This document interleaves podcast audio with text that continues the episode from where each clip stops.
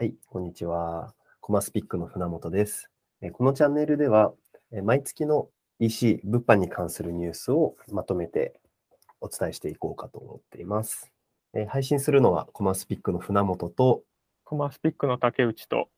運営堂の森野です。はい、この3名でやっていければと思います。よろしくお願いします。よろしくお願いします。よろしくお願いします。では、まず、毎月恒例の何を買いましたかコーナーなんですけれども、皆さん5月はどんなものを買いましたかね？まず竹内さんから伺っていこうかなと思います。先日取材させていただいた竹内製薬さんのプロテインをですね、5月購入しました。うんうん結構竹内製薬さんのプロテイン、種類が多いんですよ。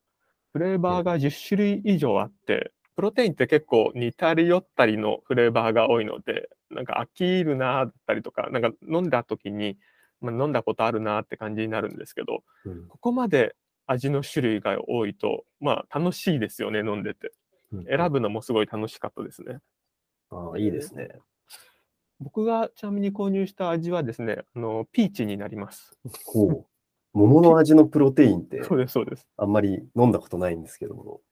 あ普通に美味しかったです。うんえーネクターみたいな感じになるんですか？いや、全然違いません。どっちかというと全然違うんで、すね。あの牛乳で僕は割って飲むんで、うんなんかピーチオレみたいな感じですかね。えぜひプロテイン飲まれてるんだったら試してみてほしいなって思います。いいですね。まあ、ちょっと補足すると、えー竹内製薬さんは自社で商品の開発、製造から販売まで、もう一気通貫でやられている会社さんで、いわゆるそのネット通販だけの D2C 企業というよりは、店販卸も見据えて、まあ、いろんな販路に販売している事業者さんなので、まあ、ちょっとこのあたり、記事をご覧いただければなと思っています。うんなるほどはい。ありがとうございます。じゃあ続いて森野さん、何かお買い物されましたか？あれ買いましたね。オキュラスクエスト2。おおメタが出してるあの VR のやつ。はい。ね、いかがでした？メタバースっていうのはね、ちょっとやってみようと思って、はいでいろいろ検索した結果、まあ、あれが良さそうだと。まあ、メタがやってるし、みたいな。うん。で、やってみて思ったんですけど、はい。重いですね、やっぱね。ああ。ここに頭にくっつけて、ずっとそれ乗っかってるんで、やっぱりもしそうすると、なんかいろいろそれをなんか緩和するためのアタッチメントとか結構売っててへーうん、そういうの買ってまでやらないなって思いましたね。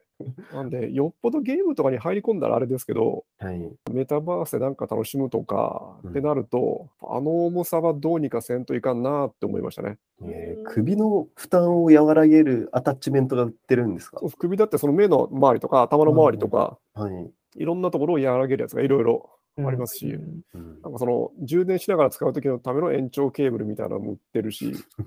なんだかんだで金かかるなと思って。実際になんかやられてどうでしたか？まあ、普通にあのゲームとかをまあやるのは楽しいけど、じゃあそれずっとやるかっていうとやっぱね、やんないですね。やっぱハマればやるかもしれないですけどね、うん時間があって。やんないし、映画も見るっつってもやっぱ目も疲れるし、うん。なんすかね、だらっと映画見るって感じじゃなくて、はい。がっつり見るって感じになるんで、ああ。うんうん、よっぽど好きじゃないと難しいかなと思いましたね。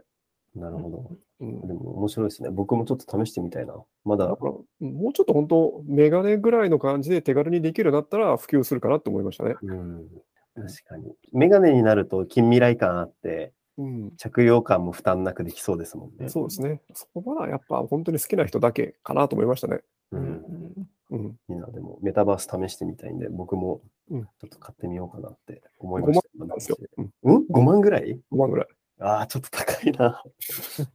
まあ何かボーナスが入ったらうん買おうかなと思います。船本さんは何買われました ?5 月。えっと、僕は5月に iPad を買ったんですけど、娘が4月から小学生になって、今まで1台 iPad があったんですけど、その家族兼用というか、妻が仕事でも使ってる iPad だったので、娘用の iPad を買おうじゃないかということになりまして、余計なアプリとかを入れずに、知的好奇心をくすぐるようなアプリとかを重点的に入れてっていうので、それ用に買ったんですけど、Apple Store で注文しようとすると、もう1ヶ月以上待ちになっていて、今。全く公式で買えなくて、で、いろいろ探してみたらですね、結局ヨドバシで売ってまして、正規品で。うんで、ジェットストリーム便も使えると。ヨドバシ最強だなっていうことで、で、10%分ポイントもついたので、公式で買う理由あるのかっていう 保険証もつきますし、で、まあおかげでスムーズに iPad を購入でき、まあ今うん、車乗ってる時とか、後ろの席で娘が忍者の算数のアプリとかで遊んだりしてますね。そうですね。うん、まあでもね、結局、子供の分だけデバイス増えてくんで、子供2人ともスマホ持ってるし、スイッチ持ってるしとかなってくんで、うん、意外と金かかってきますね、そういうところに。そうですね。なん高いですよね、もう今。高い。高い。なんか出始め3、4万ぐらいだったなって気がしたんですけど、うんうん。今もう普通に10万ぐらいしますもんね。そう。で、なんか海外とかだとインフレしてるから、給料とか収入とかも上がってるんであれですけど、なかなか日本だとそうはいかないで高く感じちゃうんだろうなって思います、余計に。そうですそうですね。物価は上がってるけど、給料が上がらない状態になってるので。そうですね。うん、どっか給料上げる企業があったら、ワンサと人が集まっちゃうんでしょうね、すぐに。ああ、そうですね。うん、ああでもなんか今やっぱインフレをきっかけになんか見直さないとっていう動きも出てるんで、ちょっと今後に転換するといいなと思ってうんます。うんうん日本の、まあ、物販を特にやってる方に向けて役に立つ情報を発信できればということで、うんじゃあ今回の本題に入っていければなと思うんですけれども、まず一つ目のトピックが、えーニーズを受けて撮影代行サービスを提供する支援事業者ということで、5月がですね、商品撮影に関するサービスのリリースが目立ちました。カートシステムを提供するストアーズやカラミショップが撮影代行サービスを始めたりとか、あとあの、まあ、もともと撮影に関するサービスを展開していた会社が新しい打ち出しをしていたり、新規のサービス立ち上がったりっていうところがあったりします。で、まずストアーズさんとカラミショップさんに関しては、それぞれ立ち上げたサービスなんですけれども、若干趣向が異なっていまして、ストアーズさんの場合は、もう商品を送ってくれれば撮影して返しますよっていうところで、ただカラミさんの方は、プロのカメラマンさんに来てもらって、えー一緒にその場でディレクションしながらできますよっていうところなので、多分カートごとにいる導入企業さんの趣向が違うからこその、こういったサービスの違いの色が出てるのかなっていうのは感じられるところでしたね。こういうのって、やっぱりあの商品を送るのとかめんどくさいんですよね。だったらもうついでにね、倉庫で撮影もして倉庫で預かってやってくれよって感じにもなるし、ああ、なるほど。だからそういうのが出てきたら面白いかなって思いますよね。うんうんあとはまあ、やっぱカメラマンさんが来た方がいい写真撮れると思いますし、うんそうですね。目の前でやってないとやっぱあのね、決まった写真になっちゃうとね、つまんないですからね。そうですね。そのフルフィルで物流倉庫に商品預けてから発送までやってくれるケースだと、やっぱり商品撮影もセットでやってくれることって結構ありますもんね。うん。そっちの方が楽ですよね。うん。うん。まあ、あえてここのカラーミーさんの、例えばサービスを使ってカメラマンさんを呼ぶのか、自社で探して呼ぶのかとか、そのあたりは、まあ、皆さんどういうふうに積み分けをして仕事を依頼しようと考えるのかなっていうのは、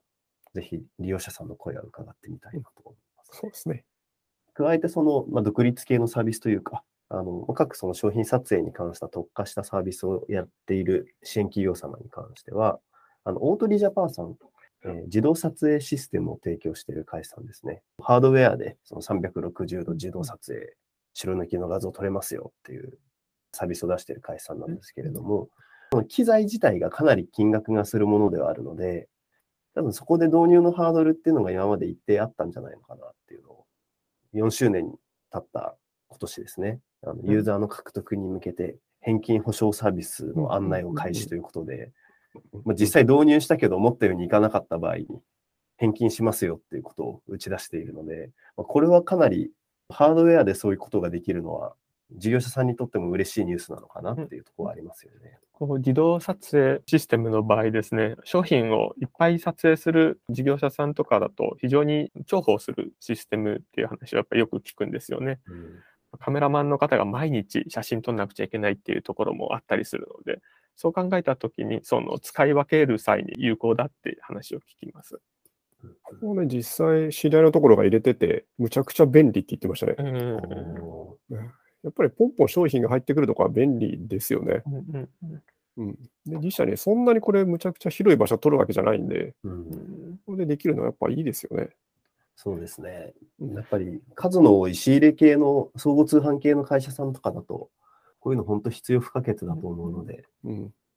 ぜひこの機に導入を検討してみてはいかがでしょうかと。うん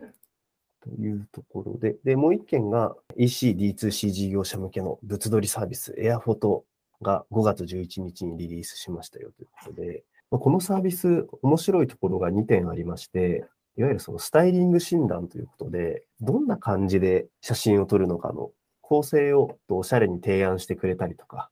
あと、その実際に撮った写真に関しても、買い切りスタイルっていうことで、もうこれを買う、買わないっていうのも、好みのものだけを購入できるので、事業者さんにとってもリスクがないままに、えー写真を撮影してもらって購入ができるっていうのは、すごく魅力的なんじゃないかなっていうサービスですね。まあ確かにね、まあどっかに、ね、商品だけ送るとどんな写真が出てき出てくるかわかんないとかあるときね、不安ですもんね、やっぱりね。そうですね。そうするとね、まあ撮る側も、まあ依頼する側もどっちもこれ幸せなシステムかなと思いますね。うんそうですね。結構、大手企業の、例えば SNS 更新とかで、こうあるのかなと思うんですけど、うんあの、おしゃれな、自社商品をちょっとおしゃれな風景とかにはめて写真撮るケースとかって結構あると思うんですよね。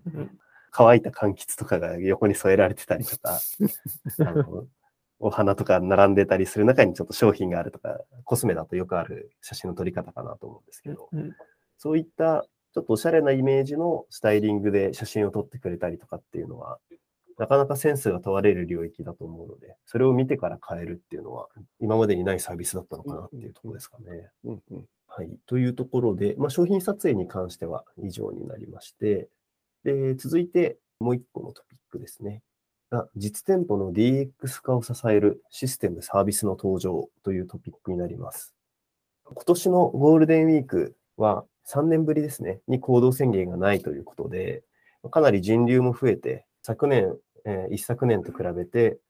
まあ、今まで外に出られず物消費に集中していた消費が、えーこと消費に移るんじゃないかっていうふうに言われています。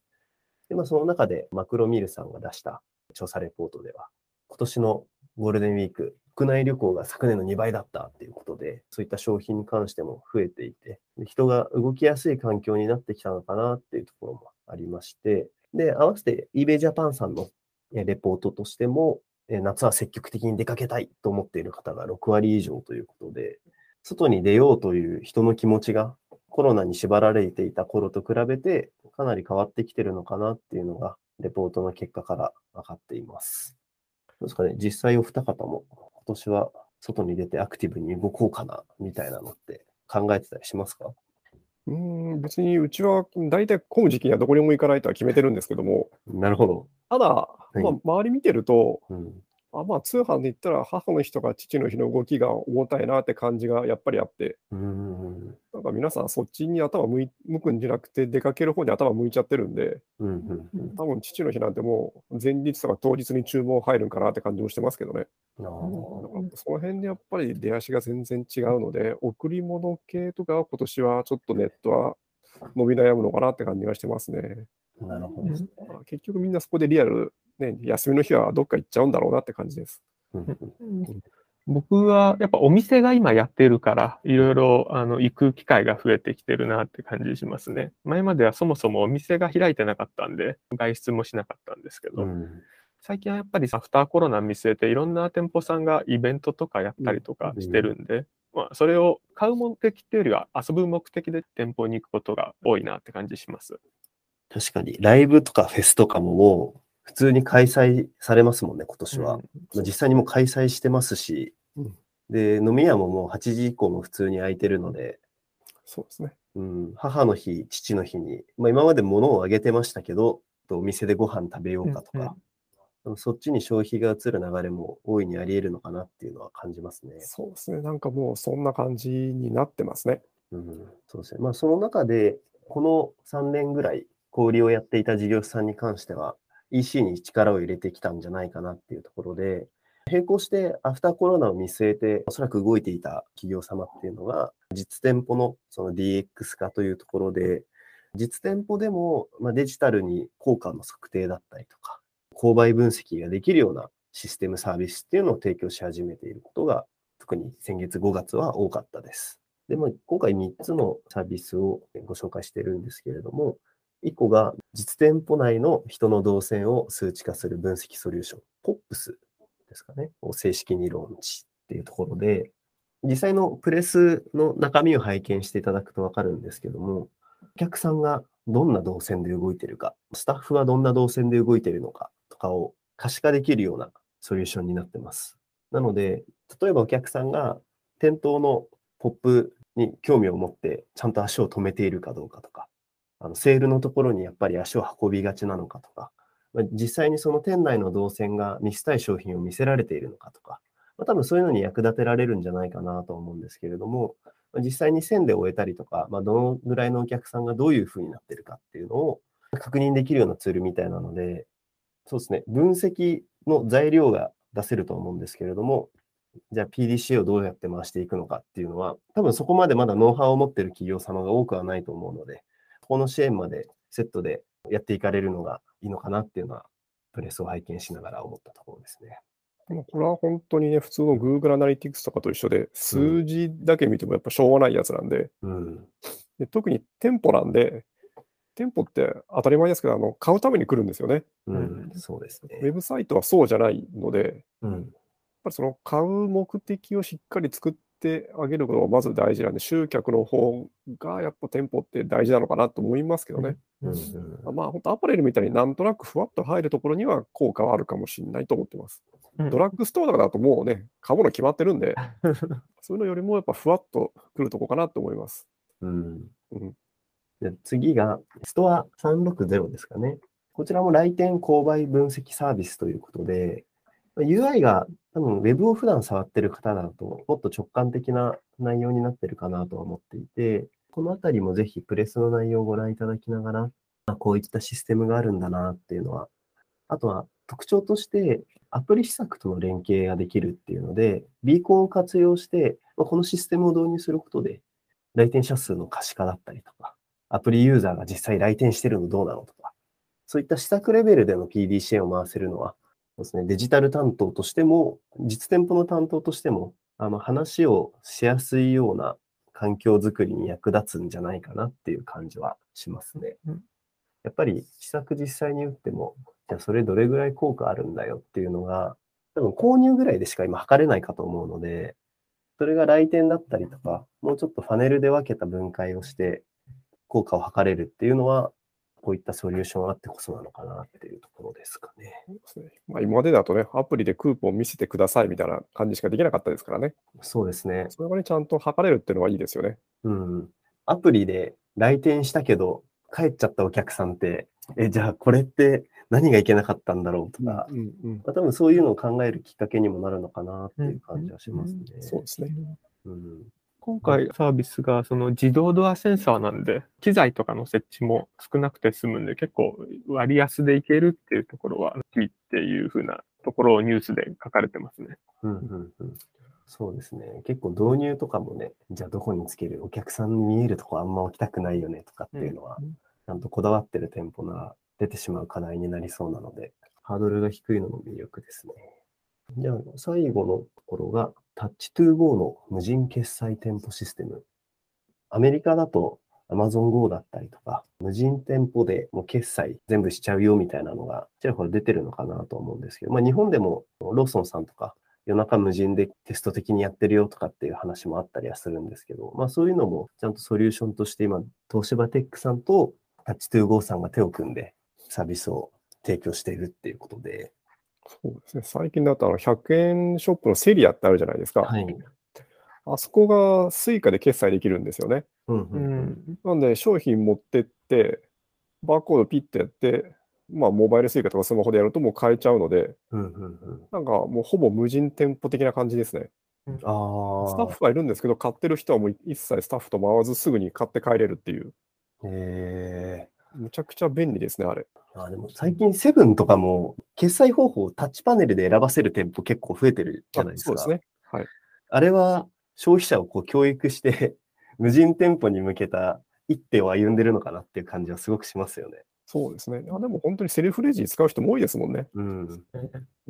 そうですね。本当アルコールとかタバコとか、年齢確認が必要な商品以外は、本当にセルフレジでいいのかなっていう感じはうん若い人は特に使いやすくなってるかと思うので、セルフレジが出始めた頃、僕が行った時はですね、あの、みんな友人の方行ってたんですよ。セルフレジすごい空いてたんで、なんでみんなこれ使わないんだろうなと思ったんですけど、最近では徐々に徐々にやっぱセルフレジを使う、もう並ぶようになって、うんあなんかみんな慣れてきたのかなって感じはしますね。うんそうですね。混んでれば、もうセルフレジでいいやってなっちゃいますもんね。なっちゃいますね。うんうんまあ、そのうち友人の方でやると、プラス50円かかりますとか、そういう世界にもなってきちゃうんじゃないかなって感じはしますね。あーでも、すそうは思いつつもね、あの、女の人に聞くと、レジ打ちやりたいっていう人多いんですよね。あそうなんですねうんまあ、ああいう単純作業をずっとやりたいっていう人がやっぱりいるんで、えそう思うとあれは残るのかなと。レジ打ちが無人になる代わりに接客の方を重要視したいっていうところもなん。かお話は聞いたことはあるん。ですよね。あのレジは無人で、その分店内でなん。かスタッフがなん。かあの接客したりっていうところに力を入れていく世界観もあるのかなと思いました。人件費の削減のところもありつつ、接客面っていうところも、なんか最近ユニクロさんとかもセミオーダーやったりとかしてると思うんですけど、あれもレジがあそこまで簡素化できたのが、踏み切れた理由の一つなんじゃないかなっていう感じはちょっとしますよね。ユニクロのレジ行列は一時期すごかったですもんね。うん今もう RFID でサクッとパッて入れたらすぐ値段出てきますもんね。ですよね。うんそこはあったかもしれないですね。うんというところで、まあ、今後も実店舗の DX 化に役立つサービスっていうのが出てくるのではないでしょうかと示させていただいて、で、まあ、最後に毎月恒例のえー5月のおすすめ記事というところで、5月がですね、5件取材をした記事が上がっています。5月の記事の中で、ちょっと皆さんのおすすめの一本をお伺いしていければと思うんですけれども、森野さん。はい。5月は？えーと5月はお寿司屋さんのやつですね。ううんお寿司屋さんのね、通販ってあんまり聞かないですね、そもそもね、持ち帰りとか多くて。でちらちらっと見ていると、いろいろ本当に、なんていうんですかね、売ることをちゃんと考えてるのと、うんメールマーケティングやってるっていう、これがちょっと驚きましたね。うんうんうんうんメールマーケやると、あ売れるんだ。まあ、食べ物だから確かにそうだなとは思ったんですけども、はいそう考えれば新鮮なんだけど、お寿司屋さんって切り口で考えると、その発想がなかなか出てこないんですよね。そうですね。こういうのちゃんとやってるってのは本当珍しいなと思って、やれば売れるし、うん、これはなんかもうちょっと気になるお寿司屋さんですね、これ。インタビューさせていただいたとき、やっぱり EC じゃないんじゃないかっていう話がやっぱ社内でもあったみたいなんですよね。うんうんやっぱり買う方もご年配の方が多いみたいでして、EC ではなくて店舗にもっと力を入れた方がいいか、いいんじゃないかっていう意見もある中、代表の方、経営陣の方が、いや、EC に取り組まないとっていうところで、ちょうどコロナもあったりして、あのうまくいったっていう話を聞きましたね。そう、これ面白いのが、コロナの前に代表の方がカートを移管して、もっとやりやすくするぞっていうので、回収を始めたんですって。で、ちょうどコロナが来たタイミングで、店舗を開けられないとか、あの観光客が少なくなって、店舗をあまり人を避けられないっていう状況になった時に、ちょうどカートの回収が終わって、EC に力を入れられるぞっていう状態になったっていうのが、やっぱりやるなら早く時代の流れに沿ってやらねばっていうところをまさに体現して成功した形になってるのかなっていうところはすごく現れてましたね。もう少、もう一つ面白かったのが、そのやっぱりもともと EC に慣れてないんで、ウェブのマーケとか集客とかっていうのが難しかったらしいんですよね。で、とはいえ外部のコンサルさんに依頼するとなると、そこそこ費用がかかるので、ツールとかも自分があの使いやすい、運用を見据えてあの導入されたらしくて、例えば CRM ツールだったら、分析ではなくて、その後の実行もしやすいようなものを選んだりとか、今回実はアクションリンクさんを選ばれたみたいなんですけども、他にもリスティング広告とかの運用を手伝ってもらえるようなツールを活用したりしてやられてるって話はすごい面白かったですね。まあ、大体あのね、コロナの時に EC がうまくいったところって、まあ、その前からやっぱなんか EC に手かけてるというかやってますよね。うんなんかそういう危機感があった上でたまたまコロナで加速したっていうだけで、コロナだから始めたっていうとこあんまりうまくいってるイメージがないんですよね、やっぱり。なるほど。ですね。まあ、あと、やることないときに、なんとかやらないとっていうので、しっかり上の人が舵切りをして、一緒になって頑張ってる会社さんとかは、話を伺ってるとうまくやってるなってとこはありますね。うんうんうんうんやっぱりまあどこの会社も社長が背中を見せて、先頭を走っていかないといかんぜよっていうところは、本当に 現れるなって感じしま。すね。うん。じゃあ、続いて、竹内さんはいかがでしたか？僕があのこの5月のインタビューで心印象的な記事だったのがですね、受注処理のボトルネックは出荷指示にあり、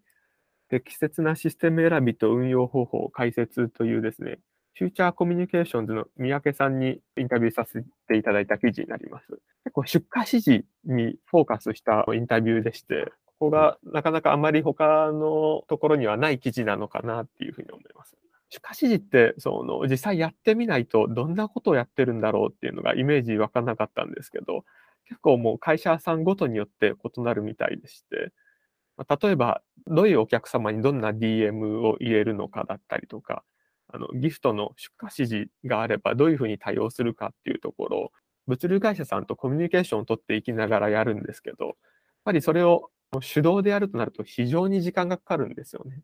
とはいえ、配送の時間も決まっているので、時間までにその作業をしなくちゃいけないので、正確さとスピードが求められている中、なかなか大変な業務なんですよ。うんそれをシステムを使えば7割削減できるっていうところをあの宮家さんが話すんですけど、このシステムの導入とか連携がなかなかやっぱ難しくて、単純になんかあの連携しているよっていう思って導入しても、一部の出荷指示には連携していなかったりとかするので、そこをどうあの連携するかっていうところの項目とかを記事とかでお話しいただきました。なかなか自社のサイトの運営経験しかないと、そこの取捨選択とか、何を気をつければいいのかって見えてこないですもんね。ですよね。まあね、大体出荷の指示ってお客さんからこういろいろ入ってくるじゃないですか。えうん。やっぱり時間変えてくれとか、これ同梱してくださいとか、うんいやなん、やっぱり日付変えてくださいとか、いろいろ来るんで、うんまあそういうのとかね、いろいろ対応するとなると、いろいろ難しいですもんね。うんうんそうですね。で、そこで変更したときに、システムによっては API が更新されないとかがあるらしくて、うんそうなんですよね。キャンセル処理されないとか、あと返品対応で倉庫側のへ何か更新した内容を返してくれないとか、うんうんうんうん。まあ、ちょっとそこはシステム側の要件定義の問題だと思うんですけど、なのでそんなところって導入して運用してからじゃないと気づけないじゃんっていうところなので、なかなか、まあ、連携できるよって言って、あの、もう安心だと思ったら、実際はそういうエラーがいっぱいあったって話があったりとかうん。するみたいですね。こういう WMS とかシステム導入される方は、この記事を参考に、どういった項目があるのかとか、何を気をつかなければいけないのかっていうのが理解してもらえたらなと思ってます。うんそうですね。まあ多分各システム営業担当さんつくことが多いとは思うので、自社の運用に合わせて相談をしながら、この時どういう挙動になりますかみたいな、ちょっと細かくて嫌だなと思われるかもしれないですけど、入れてから変える作業に比べたらよっぽど楽だと思うので、ねそういったところはぜひご注意いただくといいのかなと思いましたね。砂本さんはどうです？えっと、私は LINE を活かした Shopify サブスクの勝ちパターンとは、顧客視点の優しい定期通販への記事なんですけれども、こちらが今 Shopify のサブスクアプリを提供するフロアスタンダードの高松さん、あの三河屋サブスクリプションですね、を提供している高松さんと、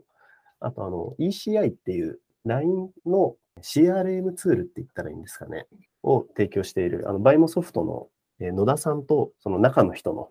まあ、ちょっとお顔とお名前が 出せない方なので、うん3名にお話を伺いながら進めた取材になっていまして、Shopify に限らず、まあ、定期通販周り、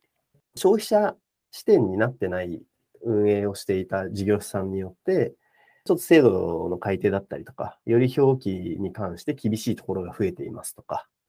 まあ、そもそもこのコロナ禍において事業者さん、プレイヤーがすごく増えたこともあって、あの新規のお客様に買っていただくその単価がかなり上がってるよっていうので、厳しい状況ですよねっていうところと、そもそものその Shopify サブスク、Shopify で定期購入をやると、まあ、Shopify 側のレギュレーションなんですけれども、あのクレジットカード以外でその定期の契約ができないよっていうふうにしようとしてはなっているので、お客さんの購入ハードルとしても高いですよねっていうところが背景としてはあるようです。で、まあ、その中でどういうふうに言っていくのがいいんだっけみたいなお話をここの中ではしてるんですけれども、特にその、まあ、LINE ってすごく重要だよねっていうお話が中には入っていまして、実際どうなんですかね？皆さん、このポッドキャストを聞いていただいている事業者の方とかは、おそらく LINE 公式アカウント触ったことあるんじゃないかなと思うんですけど、まあ、できることって、まあ、簡単なセグメントでの配信だったりとか、そういうの触るのが得意な人だったら、細かくできたりとかするかもしれないんですけれども、基本できるのってもう一斉配信ぐらいかなっていう認識だと思うんですよ、皆さん。で、それが、あの ECI っていうツールを使うことで、カートと連携させて、お客さんのデータベースをその購入情報とつなぎ込みができるので、例えばどんな商品を買った方に、えー LINE を配信できるとか、うん何回目購入の方にどういった訴求ができるとか、あとその LINE 上で簡単にお客様も定期の解約できますよとかっていうのが実践できますと。で、そういうカートと LINE をつなぎ合わせながら、じゃあ LINE ってどういう使い方ができるんだっけみたいな文脈で、LINE の公式アカウントもブランドだったりとか商品の名前だったりを主張する LINE 公式アカウントって皆さん結構持ってるかと思うんですけど、それ以外にも、例えば育毛剤売ってますっていうブランドさんだったら、紙のお悩みナビみたいな LINE 公式アカウントのメディアみたいなのをもう作っちゃって、そこに一回お客さんを集客して、で、その中で商品の訴求だったりとか歌っていくことで、の LINE の友達獲得コストもかなり抑えながら、自社の商品の宣伝ができるよ、みたいな売り方が今結構ホットだみたいです。なんで、まあそこの LINE の使い方だったりとか、まあその定期に限らずだと思うんですけれども、今後お客さんとどういうふうに関わっていくのかっていうコミュニケーションの形を、まあ、全般的にちょっと書いているような内容にはなっているので、自社の LINE 公式アカウントの使い方どうしようかなっていうので悩んでる方とかは、一回見ていただくと、方向性とかがある程度決められるような内容になっているかと思うので、まあ、ぜひご覧いただければなと思います。はい今回、まあ、インタビュー受けてですね、やっぱり LINE のツールはいろいろあると思うんですけど、うんカート連携しているツールってあんまり多くないなっていう印象があってですね。そうですね。で、どうしてもその、じゃあ LINE のメリットであるワントゥーワンで送れるよっていうところで、この人がどんな人かわからないから、うんまあ結局送るのが難しいですよね。結局一斉配信になっちゃうんですけど、ECI さんと三河屋さんが今回組んだことで、そういった顧客情報が把握できた上で送れるっていうのはすごいいいのかなって思いますね。うん、そうですね。カートさん側で LINE と直でつながってるケースとかもありますけど、カートが変わることだったりとかをリスクとして捉えるのであれば、外のツールに流してお客さんの管理とかができると、一つそれはリスク回避にはつながるのかなっていうところもちょっとありますかね。そうですね。あと LINE はメールに比べるとね、見てもらいやすいんで、う。うんその辺うまくやりたいですよね。まあそうですね距離感も近いので、うん。その辺の内容をうまく工夫してできる人がいれば、効果出そうですけどね。そうですね。まあ、なので、今まで例えばメール職人みたいな感じでステップメールとか、そういうのを構築してた人が、LINE でもお客さん情報を見ながらそういうのを構築できるようになりましたよっていうところなので、まあ、本当にできることが広がっていってるなっていうところとうん、基礎をやっぱり抑えることが大事だなっていう感じがしますね。はい。じゃあ、ちょっと今回のところは以上になりますが、森野さん、最後に何か締めの言葉はございますか？本当さっき話したように、本当に急にリアルに触れてる感じがするので、うん。まあ、可能な限り、なんかリアルのタッチポイントをちょっと意識して作っていかないとうん。いけないかなと思ってて、って言ったらうん今日、TikTok が渋谷かどっかになんかリアルの接点作るとかってあいうニュースが出てて、クリエイター集めてそこでなんかいろいろできるみたいなとか、宮下パークですね。そうですね。のがあるんで、やっぱりお店側もなんだかんだ出れるとこ出た方がいいだろうしって思いますね。で、逆に店舗やってる人は本当にもう店舗の方に行っちゃうので、今度 EC が、うん、手が、手を抜かないようにまた注意しなきゃいけないかなって思いますね。うんそうですね。お客さんがリアルもネットも知ってきているので、うんそこをどうつなぎ合わせて快適にしていくのかっていうところですかね。そうですね。はい。というところで、今回のニュースまとめは以上とさせていただきます。こちらの配信については、毎月頭に公開しておりますので、皆さん、まあ、チャンネル登録だったりとか、お気に入り登録をしていただいて、毎月 聞き逃すことなく していただければなと思いますので、どうぞよろしくお願いします。それでは、今回最後まで聞いていただきました。ありがとうございました。ありがとうございました。ありがとうございました。